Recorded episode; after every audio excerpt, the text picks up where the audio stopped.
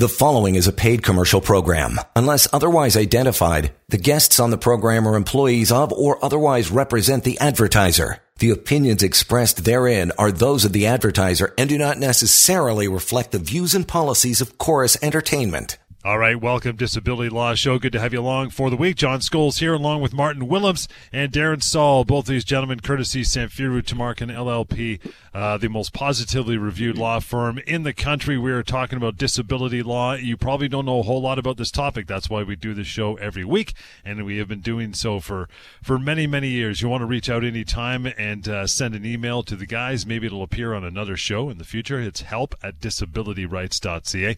There's also a website with really easy to use memos on topics under the LTD banner. Simply go to ltdfaq.ca. And there's always the phone number to get a hold of Martin and his team or Darren and his team as well. Always ready to uh, have a conversation with you. No pressure at all. 1 821 5900. Lots to get through, including emails are coming in, fellas, but we always start off with the uh, case of the day or a week that was. Uh, Martin, what do you got, pal? What's going on? Thanks, John. Well, this week uh, we're fortunate the, to say that we've got two interesting week that was questions. Um, mm-hmm. The first one is something that we speak about regularly on the show, and it's something that we see more and more of. So we could actually spend a whole show speaking about pre-existing conditions, but I did want to speak about this question and then give some context as to how pre-existing conditions are viewed by insurance companies which is a very different way than the general public would view them. So this question comes from Randy in Sechelt, and he says, I applied for long term disability benefits under my group policy I have with my employer. I had worked for another employer for 10 years and then was headhunted to join my current company. I have been living with depression for many years, but my depression had been stable all through my employment with my previous company. I take antidepressant medication, which has been prescribed to me for years, and managed to work throughout. When I started with my new company, I found it difficult. I developed anxiety, which I had never taken medication for before, although I have had counseling in the past. My anxiety got so severe that I went off of work after nine months with the new company. The insurer denied my claim, saying that because I had not been covered for more than one year under this new policy with the new employer, my condition is pre existing and they don't have to pay me. I agreed that I have had depression for many years, but it was stable and it was the anxiety that made me stop work. Is there anything I can do? As I've said, we've had when we continue to have similar questions on a weekly basis from people who do contact us at one of our offices. We're in BC, Alberta, and Ontario. And this is a difficult thing for people to navigate. So I, I want to speak about disability claims, and we'll speak about Randy's situation, but let's speak about pre-existing conditions just for a moment. The basic point to start off with, this is based on a policy which is a contract. In other words, your, your disability policy that you have with your employer, the group policy, is a contract and it sets out rights, obligations, terms, and provisions. And for the most part, basically all of these group policies will have a provision that is called a pre existing condition exclusion. Now, obviously, you have to look at each individual policy, but for the most part, it would say that if you go off of work within the first year of having coverage, not from the first day that you started work with the employer, the first day that you have had coverage under the policy. So if you have, if you go off work within having, within that first year of having coverage, then the insurance company can examine your medical history to see whether your condition is a pre-existing condition. Now, for most people, pre existing would mean it's something that I've had in the past. Mm-hmm. But remember, this is a contract. And this contract, depending on each policy, will explain and define exactly what pre existing is.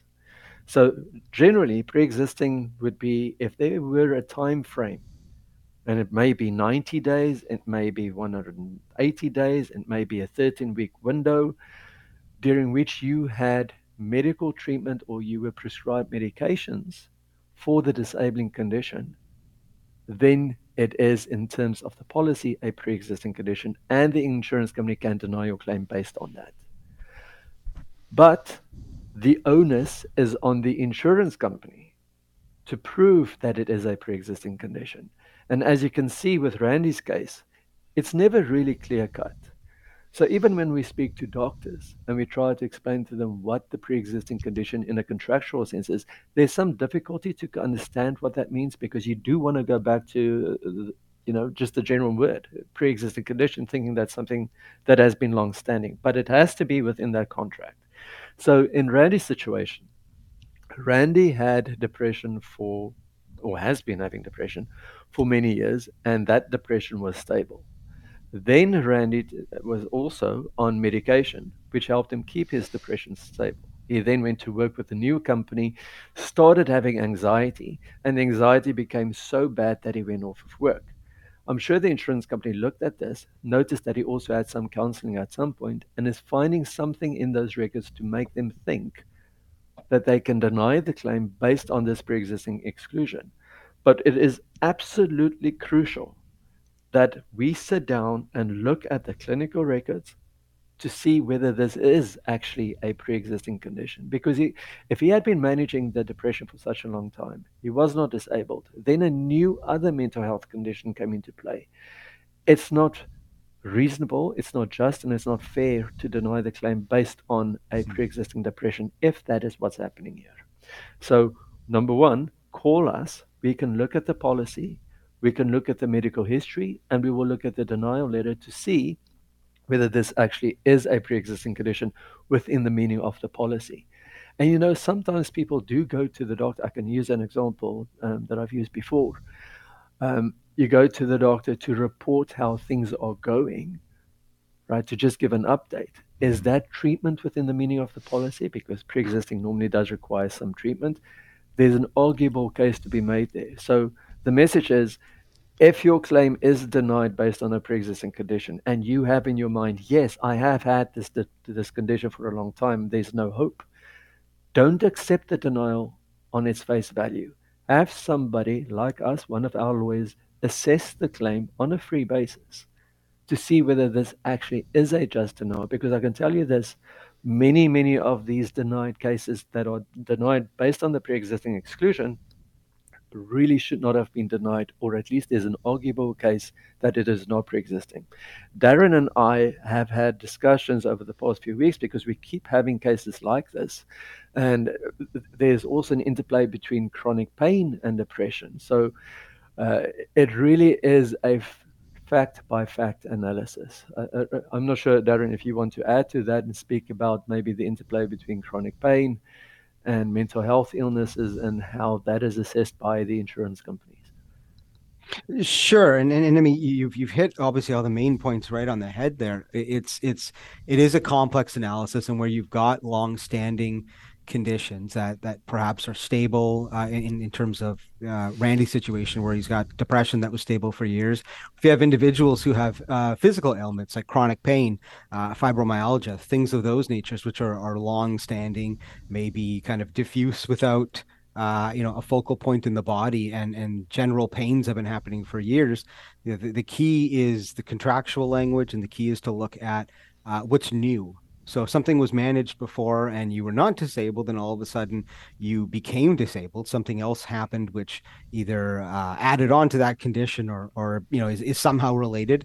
Uh, if you have depression and, and you all of a sudden get worse anxiety, or you've got um, chronic pain that was managed, and now you have sleep issues that have, uh, you know, are feeding into depression or, or mental health issues. Um, you know, these are very, very tricky and very, very specific concepts. Um, where it's not as simple as to say, oh, you had a condition beforehand. Uh, and this is the natural inclination of people when they hear this from the insurance company. And it, it may not even be, uh, you know, a, a, malicious way to look at it. It's, it's, they look at it and say, okay, you had this condition before. You, you, this condition is in the pre existing period, the contractual period. Um, we're going to deny you and, sometimes you know the, most of the time the analysis well more often than not the analysis is not that simple. It is complicated. It's tricky uh, even for people who've been doing this for years. And, and like martin said we've been talking about this uh, re- more recently in the last couple of weeks um, you know because it does come up and, and it does require a great deal of analysis. So so do call us. You know you don't lose anything by calling us. You know it's a free consultation. You send us your stuff. We we review everything. We dig into it. We have a chat and um, you know at least at the end of the day even if there's nothing we can do which is you know in very few of the cases um, you've got some closure. Um, but in most cases you will realize that you do have a claim. You do have something you can pursue some compensation um, you know if not a full claim. So you know you don't lose anything by calling.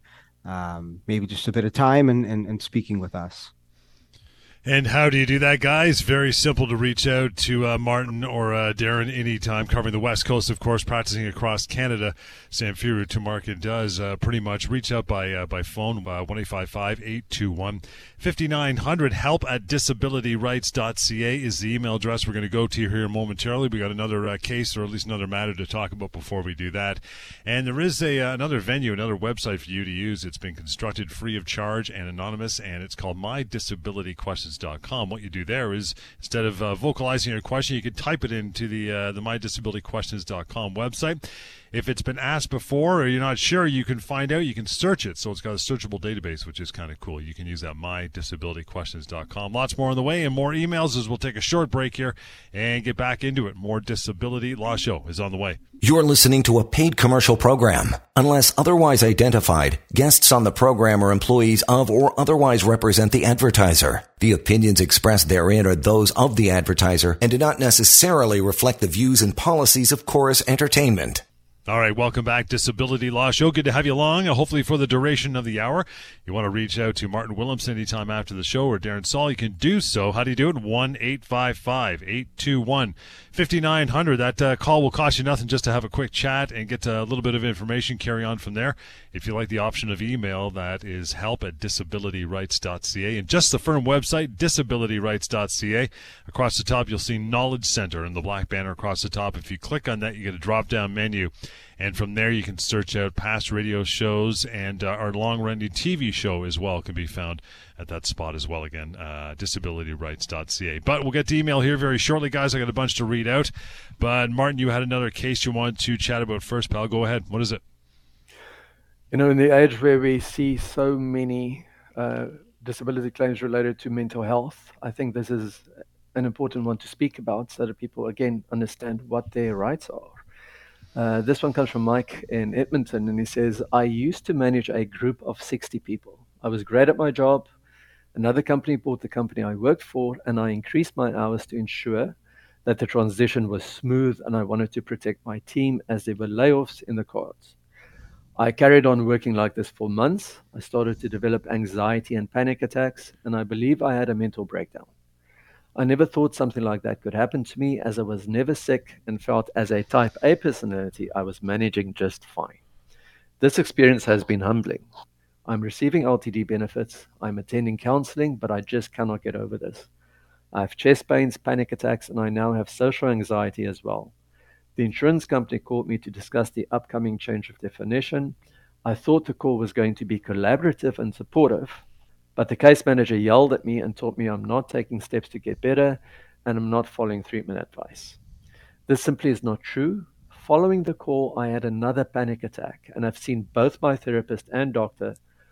Both were concerned about how I was treated and the effect it had on my condition. The insurance company said they need to have another call with me. I don't think I can handle it. My anxiety is at a peak. I asked if I if we can communicate in writing, and the case manager said no. They have to speak with me. Is there any advice you can give me? So, again, in an age where we see an increase in mental health claims, lots of them related to anxiety, this is a question that we see on a fairly frequent basis. Now, Mike is in a very, very serious position here. He is living with what sounds to be some form of anxiety disorder, maybe with some form of PTSD as well. He's being treated by his family doctor, he's seeing a therapist, he's going for counseling, he's doing what he can. He has been on LTD benefits for a period of time, and he mentions the upcoming change of definition. For those who do not know what it is, generally under most group policies, you would have the first two years of your own occupation where you have to prove you cannot perform the duties of your own occupation. And if you remain disabled beyond those two years, then you have to prove that you cannot perform the duties of any other occupation for which you have the transferable skills.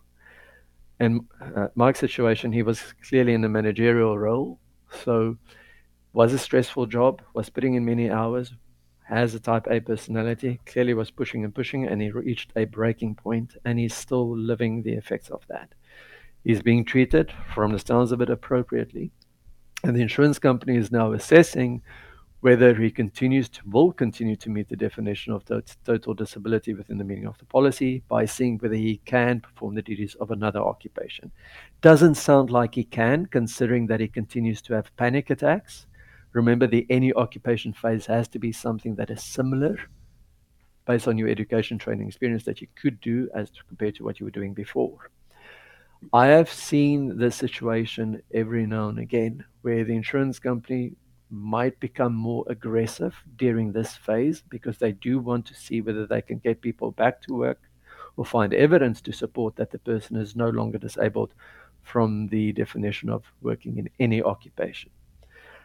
In this situation, Mike, who has a panic issue, a panic disorder probably, uh, is being faced by an aggressive case manager who he says yelled at him and is accusing him of not being properly treated.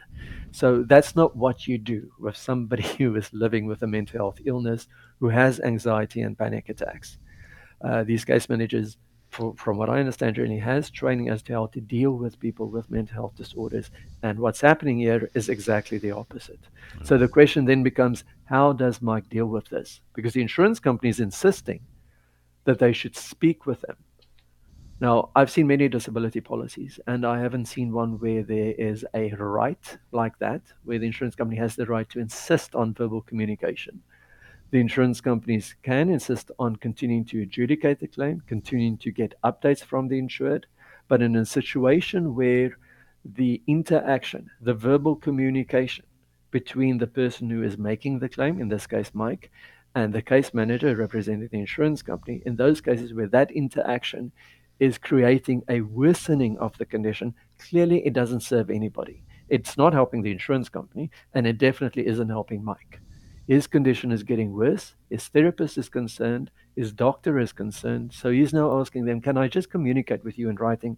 Because receiving these phone calls is pushing me over the edge. And they say no. My advice on this would be Mike, go speak to the therapist and the doctor again. Get letters from them in writing to confirm what they have said to you already that this interaction is not helping your situation, is actually worsening your condition, and that they both advise that all communications moving forward should be done in writing. And if the insurance company is insisting on verbal communications in spite of those written letters from your treatment providers who know you well and who are in a position to give you medical advice, and this would be part of that because their job is to keep you healthy and to have you help improve your condition, not to have you put in a situation where things get worse.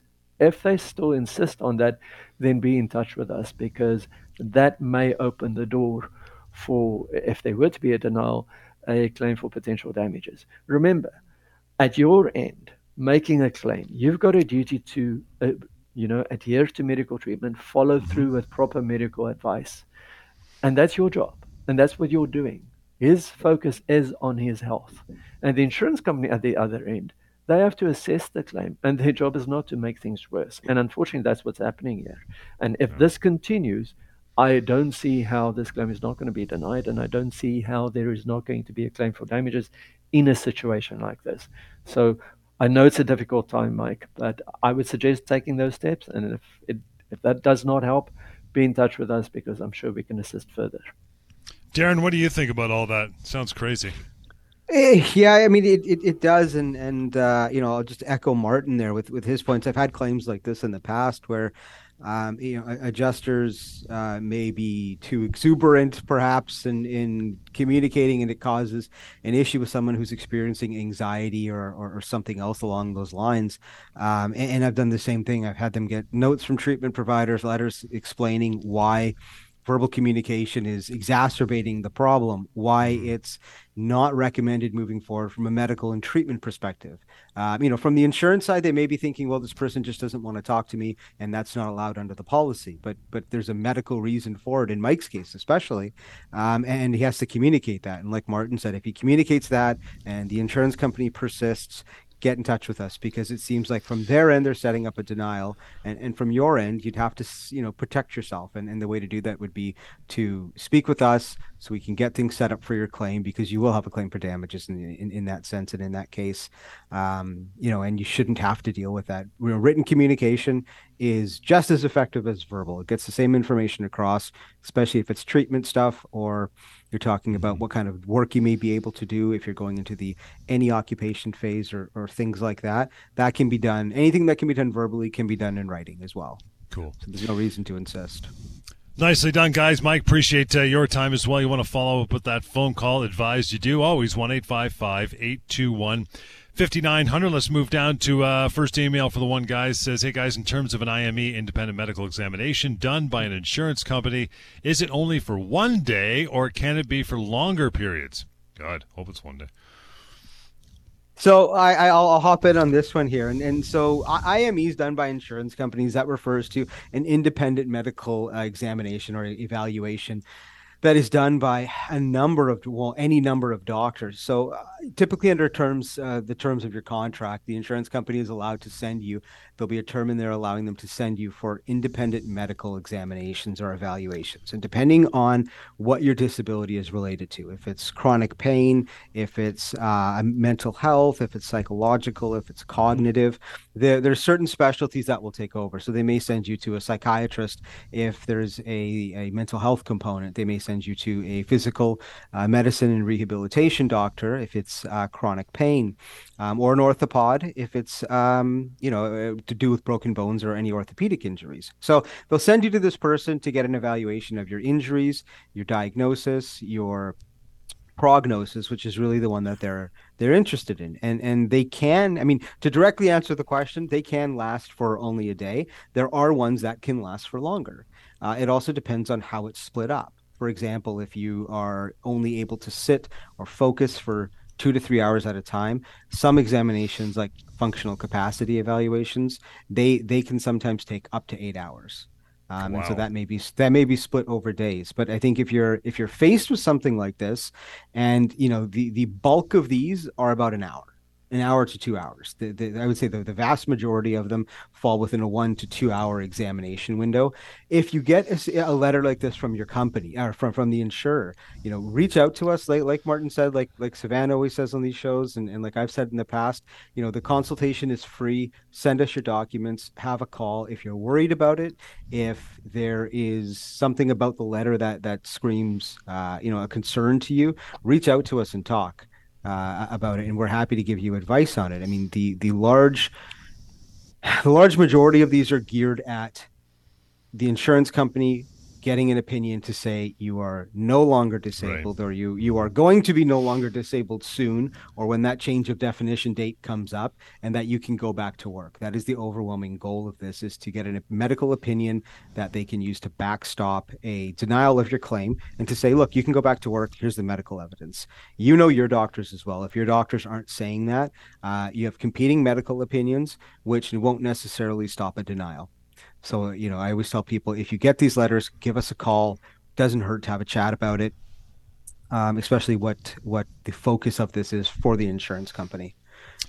Now, guys, that that IME, Darren, it's as opposed to them telling you what treatment provider to go to. The IME you have to go to, right? You can't say, "No, nah, I'm not in the mood, guys. I'm good, thanks," but uh, no, it's okay. You have to go with this this part. Of the, it's in your policy, right? And, and yeah, yeah. So that's a great point. And and so like like like we always say, this this always goes back to the policy, and and the, mm. the vast majority, if not all of the policies, will typically contain a term along the lines of you know so and so insurer reserves the right to send you for independent medical assessments, um, you know at at their convenience or, or at various points throughout your claim. And and so if it is if it is in the wording of your policy, you do have an obligation to go. Just like most policies will have obligations for you to seek treatment out or to remain in treatment. Um, and to your point on which treatment providers to go to, um, usually they won't have terms in there to tell you that. The insurance company may try to direct you to a certain treatment provider because um, maybe they have a relationship with them or they send a lot of business to them. Um, you know, who who knows what, what what the reasons would be, but you are entitled to get your own treatment providers. This IME falls outside of that. If there's a contractual right for them to send you, then then you would have to attend. Lots more emails on the way, Martin. I'm going to send this uh, lengthy one to you next after we just get it all rounded up and set to go here. In the meantime, uh, if you want to send an email along, Darren and uh, Martin, always there to answer them on and off air. The way you do that is uh, help at disabilityrights.ca. You can skip that or uh, combine that with a phone call. How about that? Reach out and talk to one of them and their team, 1 821 5900. And for short, concise memos all about the topic of LTD, there's a website built so easy to use free and anonymous, of course, called ltdfaq.ca. We'll continue with the disability law show momentarily. Hang on. You're listening to a paid commercial program. Unless otherwise identified, guests on the program are employees of or otherwise represent the advertiser. The opinions expressed therein are those of the advertiser and do not necessarily reflect the views and policies of Chorus Entertainment. All right, welcome back. Disability Law Show. John Scholes, along with Martin Willems and Darren Saul. They are both covering uh, things on the West Coast as far as Samfiru Tumarkin is concerned, but the same phone number applies for every one of us across the country who need to reach out and talk about our disability insurer and things that are going on in that particular realm. How do you do it? 1 821 5900. Do not hesitate to just pick up the phone, call that number, and have a chat. It'll cost you nothing just to make that uh, opening salvo of, of issues you're having with your insurance company. These guys are always set and prepared to uh, to have a chat and talk to you. Help at disabilityrights.ca. That's the email address we use every show. And beyond the show, you can use that all the time as well. Next one. Uh, guys, 52 years old. I've been an LTD and CPPD for 11 years. Started with having cancer, and over the years, other serious mental and physical impairments have developed and continue to render me disabled. The insurance company essentially leaves me alone, except for annual activity of daily living reports I need to complete and attending physician updates for my doctor to complete. They used to ask for these every six months, but now it's annually. I've also been followed a few times, from what I can tell, by a private investigator over the years. My primary care physician agrees I'll never be able to get back to work, and I have both objective and subjective medical evidence to support the claim. My doctor and I have discussed many times that I'll never get back to work, but he's never explicitly put that down on the insurance forms. Will the insurance company ever advise that I'm simply approved, simply uh, that I'm simply approved until I turn 65 years old, or am I going to have to continuously keep getting these forms to fill out to prove my disabilities? Martin, what do you think, pal? Well, go as we always say, we go back to the terms of the contract, and this is part of mm. the bigger discussion that we've been having this morning. The insurance companies do have a right under the policy. In other words, it will provide that they can continue to assess the claim, and you have a duty to continue to prove your claim. So your entitlement literally is monthly, as long as you prove that you are totally disabled within the meaning of the policy, the insurance company has to pay you monthly benefits. I don't know what the age of this person is. Um, they've been on claim for 11 years. They could be 40, 50, 60, I don't know. But the, generally, benefits are payable to the age of 65, but only as long as you continue to prove total disability. Will they leave him alone? I don't see that happening. Uh, I've seen cases where and we've spoken about this in the past.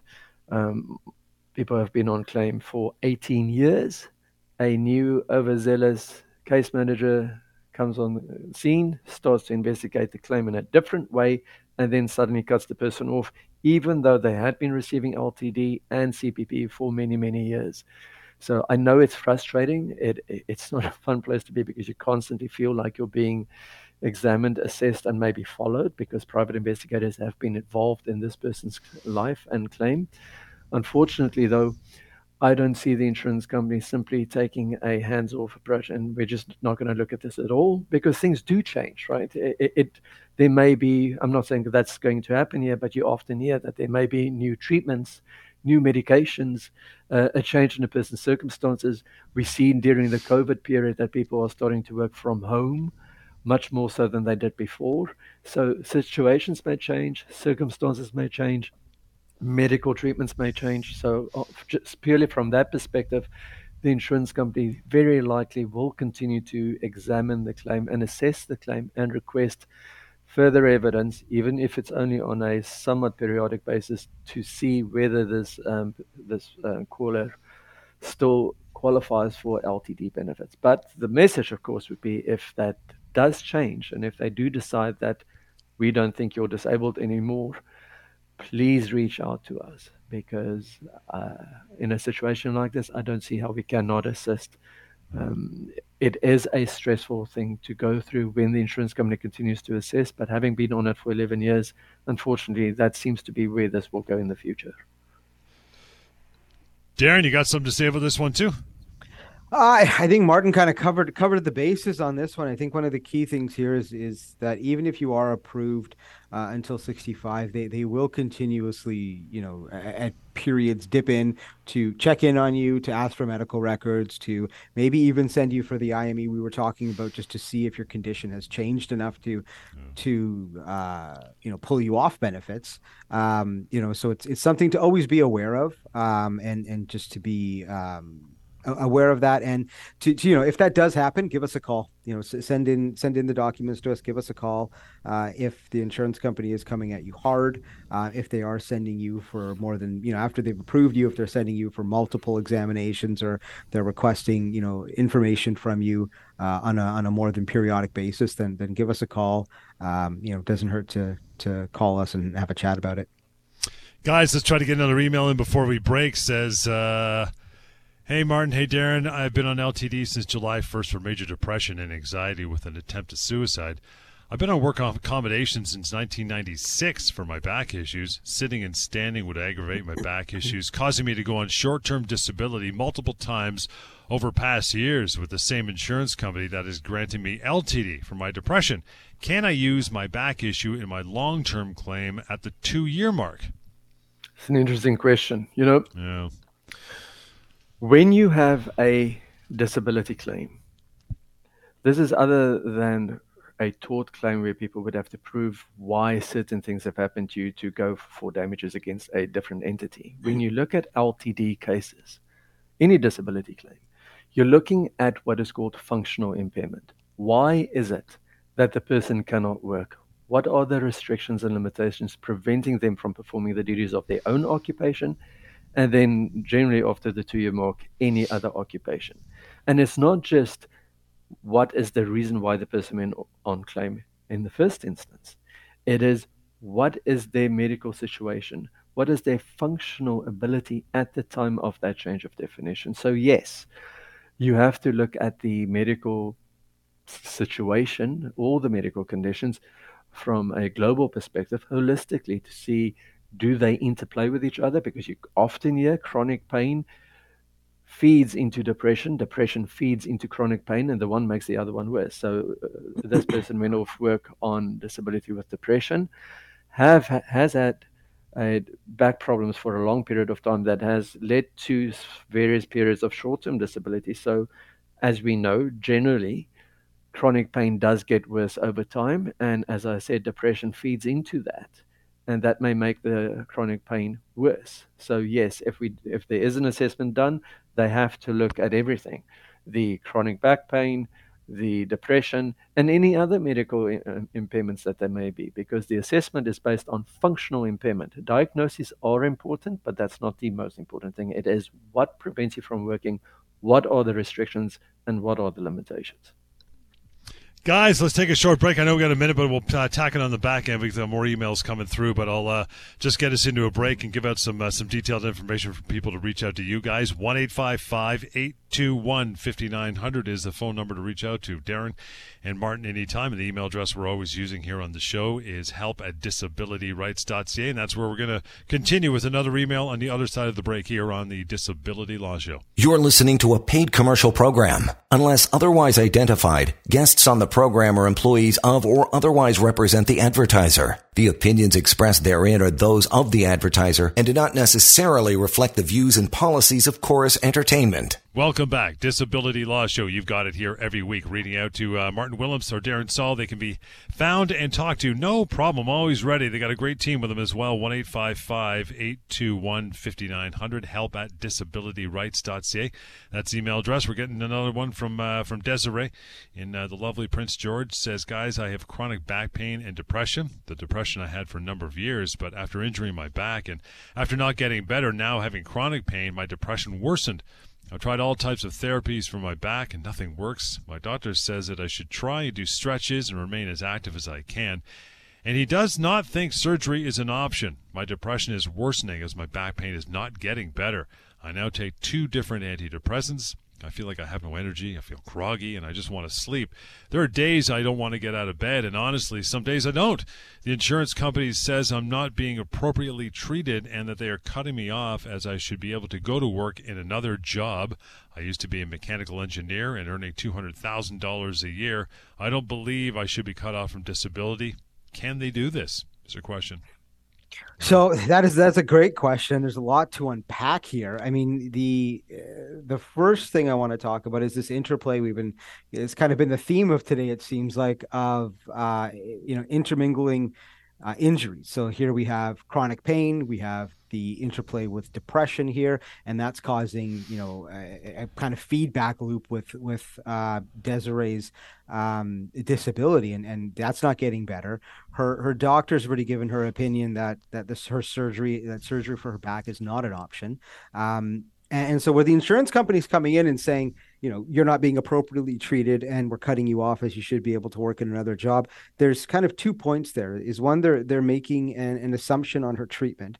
If she's under the care of a physician and the physician has said these are the treatment options available to you, and as long as you do that, I mean, it, it, this goes back to the, again the contract. The contract of insurance and, and, coverage will always have terms in there that will say you need to remain under the care of a physician and you need to adhere to a treatment plan if one is set out for you. So as long as she is doing that, and it, it sounds like she is, um, just because there are other options out there, if they're not being recommended to you or if they're not appropriate to you, such as in this case then I would say, you know, my my position would be you you you're doing what you can do and you're doing what is medically recommended to you. The insurance companies they're not doctors. Uh, we aren't doctors. The treatment plan is set out by physicians who are qualified to do this, and you you just you follow what their advice is. Surgery may not be an option for any number of reasons. Um, risks, uh, you know, risks may outweigh the rewards or, or, or whatnot, or they may just be no net gain or benefit you know, now that Desiree's talking, they're saying you should be going back to another job. Uh, this is kind of the second part to to to this is they're saying she should be going back to another job. She should be a mechanical engineer, earn two hundred thousand dollars a year. Obviously, depression and, and chronic pain are going to make it difficult to do that profession in most insurance contracts what you will see and, and again this is most insurance contracts they'll they'll have a they'll have terms in there which set a threshold and that is if you can work above this threshold, say 65% or 55% of your pre disability income, you're no longer disabled. And when it comes to going back to work after the, you know, any occupation or own occupation phase, you have to look at um, comparable employment to what you used to do before in terms of training and, and everything else. And, and so here, if, if Desiree is getting treatment from her doctor. She's under appropriate care. She's go- undergoing appropriate treatments as recommended to her. You know, I, I, would say she's she's okay there. And if they're trying to get her to go back to another job, it really depends on what type of job she can do and what her medical uh, treatment provider's opinions on that are. She's not required to go get a job as a Starbucks barista. Not that there's anything wrong with that. It's it's just not in line with what she did previously. Um, and this is not a reason to cut her off just because she can do something um, she is still disabled. She remains disabled, and if she's getting appropriate treatment, then then the insurance company should not be cutting her off. And if this is the case, I would implore Desiree to to give us a call, send us send us everything in, and, and let's have a talk. Let's have a chat and see how we can help her and help her stay on disability and, and protect her rights. Martin, what do you think? Go ahead. That was a great answer. You know, it, ultimately.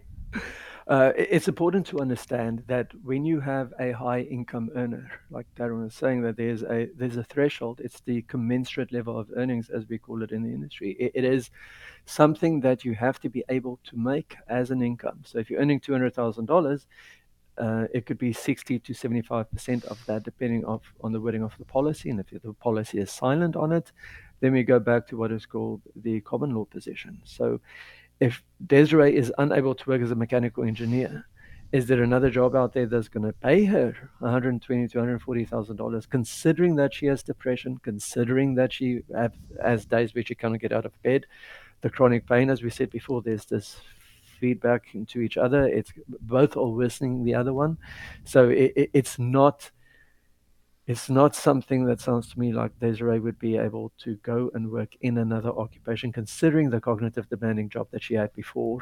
And working in another job that pays you over $100,000 a year is also going to be something that demands you to be focused, be able to concentrate, and be able to, you know, manage duties, multitask, etc. And these are the things which we call restrictions and limitations that I don't see. I'm not a doctor, but I don't see that happening for Desiree. And if they were to deny her, uh, I think this is a case we could definitely assist with, and I'm convinced that we would have the she would have the doctor support that she remains disabled within the meaning of this policy. Guys, great stuff. We got two minutes. I'm going to get this last email. This might be the shortest email we've ever had. So here it comes. Can I move out of the country? That's it. That is a good question. Uh, you, you, know, again, like we say with every uh, question, it depends on the wording of the policy. Right. In general sense, obviously, this question means can I move out of the country and continue to receive benefits? I would assume. So, the policy, most policies do provide that uh, you can leave the country for a specified period of time. Some may say 30 days, some may say three months. Um, and if the policy is silent on it, then again, it's a good question. Uh, another thing that should be said there, though, is if you do leave the country, Remember, the insurance company is going to look at the capacity to travel. The insurance company is going to look at whether you continue to remain under active treatment, continue to see a physician, continue to follow through with medical treatment.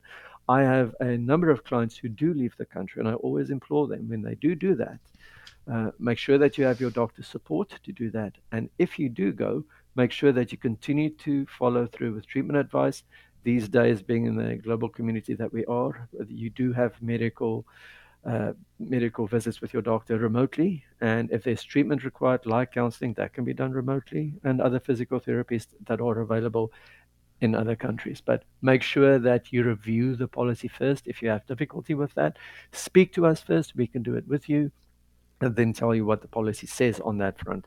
But if you do do this, this may raise some red flags for the insurance company because they're going to look at your capacity.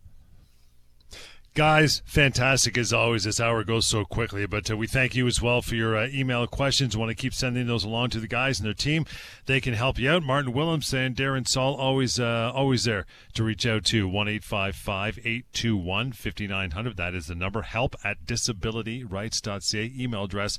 And for any other questions, you can ask anonymously and search to see if it has been asked before. It's a nice uh, little fringe benefit of mydisabilityquestions.com. That searchable database. Use that at your leisure as well.